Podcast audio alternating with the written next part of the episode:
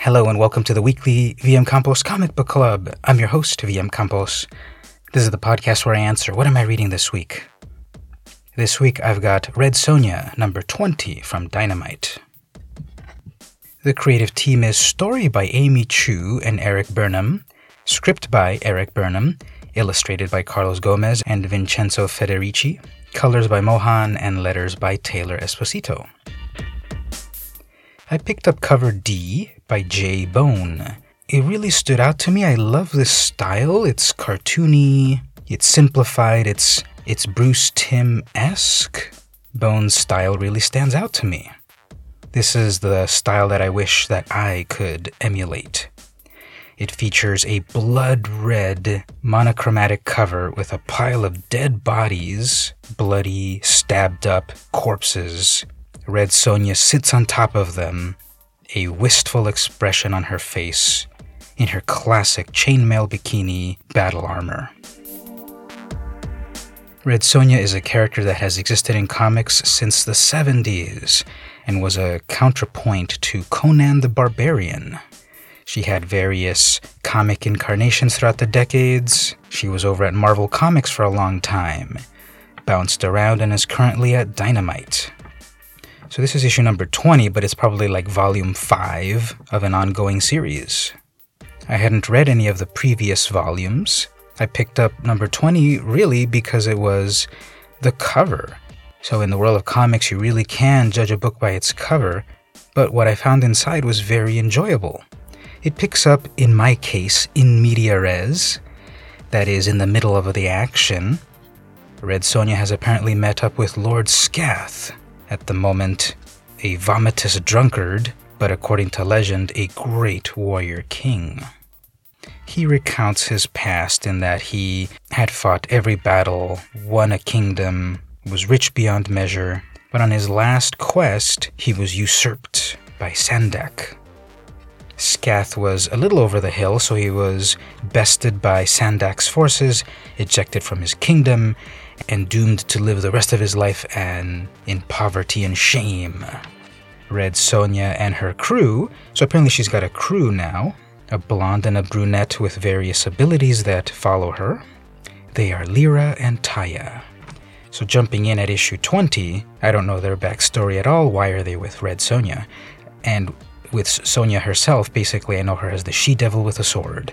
So she quests, so she goes on quests. Her backstory is basically is that she was one of the few swords worthy to cross with Conan the Cimmerian.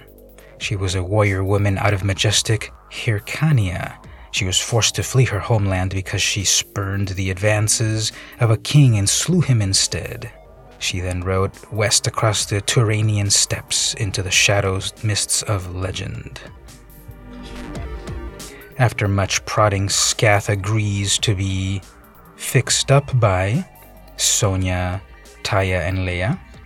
So they first throw him in a river and give him a bath, then they train with him to get his skills back, and then they convince the townfolk that the mighty Lord Skath is back to retake his lands. There's a lot of action. The artists Gomez and Federici do a great job with anatomy, expressions, action, and pacing in the various panels. There are close ups uh, where there's a sort of a disgusted look on Sonja's face. There's wide shots of all the villagers joining in together for the melee. Epic shots of Sonia battling the guards. And then an ominous one with a shark so the art is very good. The story was also very good. As I said, I jumped into it with issue 20, not knowing what had happened before, and I was able to pick up everything very well. I found out, well, this is Lord Skath. He's uh, he's been disgraced. He's a drunkard now, but he wants to clean up, and thanks to the ladies, he will. We get a cliffhanger at the end, which is hilarious. And then I want to read 21. The story feels pretty short, and I think it is because I feel that there are just so many house ads in uh, in this book. We don't get one until about halfway through the book, but then after that, they're pretty constant. There's one for Kiss, Blood and Stardust, number one. An immortal cabal is taking the lives of innocents, and the only ones who can stop them are Kiss. Hmm. Now, that one's got four connecting covers that look pretty amazing by Stuart Sayger. Then this one blew my mind Rainbow Brite number one. The adventure begins for children and adults alike as the classic character Rainbow Brite comes to comics and brings a little color to your life. Dynamite has recently been doing a, kind of a cool catchphrases with their comics. With Kiss, it's Dare to be Hell Raising. With Rainbow Brite, it's Dare to be Colorful. With Battlestar Galactica, it's Dare to be Classic. So issue number zero features all your favorites from the original series and The Lone Ranger, number one, and that's Dare to be Reborn. Lastly, there's an ad for Mars Attacks number one, Dare to Fight Back. At the back of the book, we also have the cover gallery, main cover by Babs Tarr. There's also a variant black and white one. Tula Lotay does a cover. I loved her covers with uh, Miss Fury. There's a John Royle cover. There's a cosplay cover. Dynamite has recently forayed into cosplay covers for their big characters. I've seen some for Red Sonja, Dejah Thoris, and more. So, overall, Red Sonja number 20 was pretty enjoyable.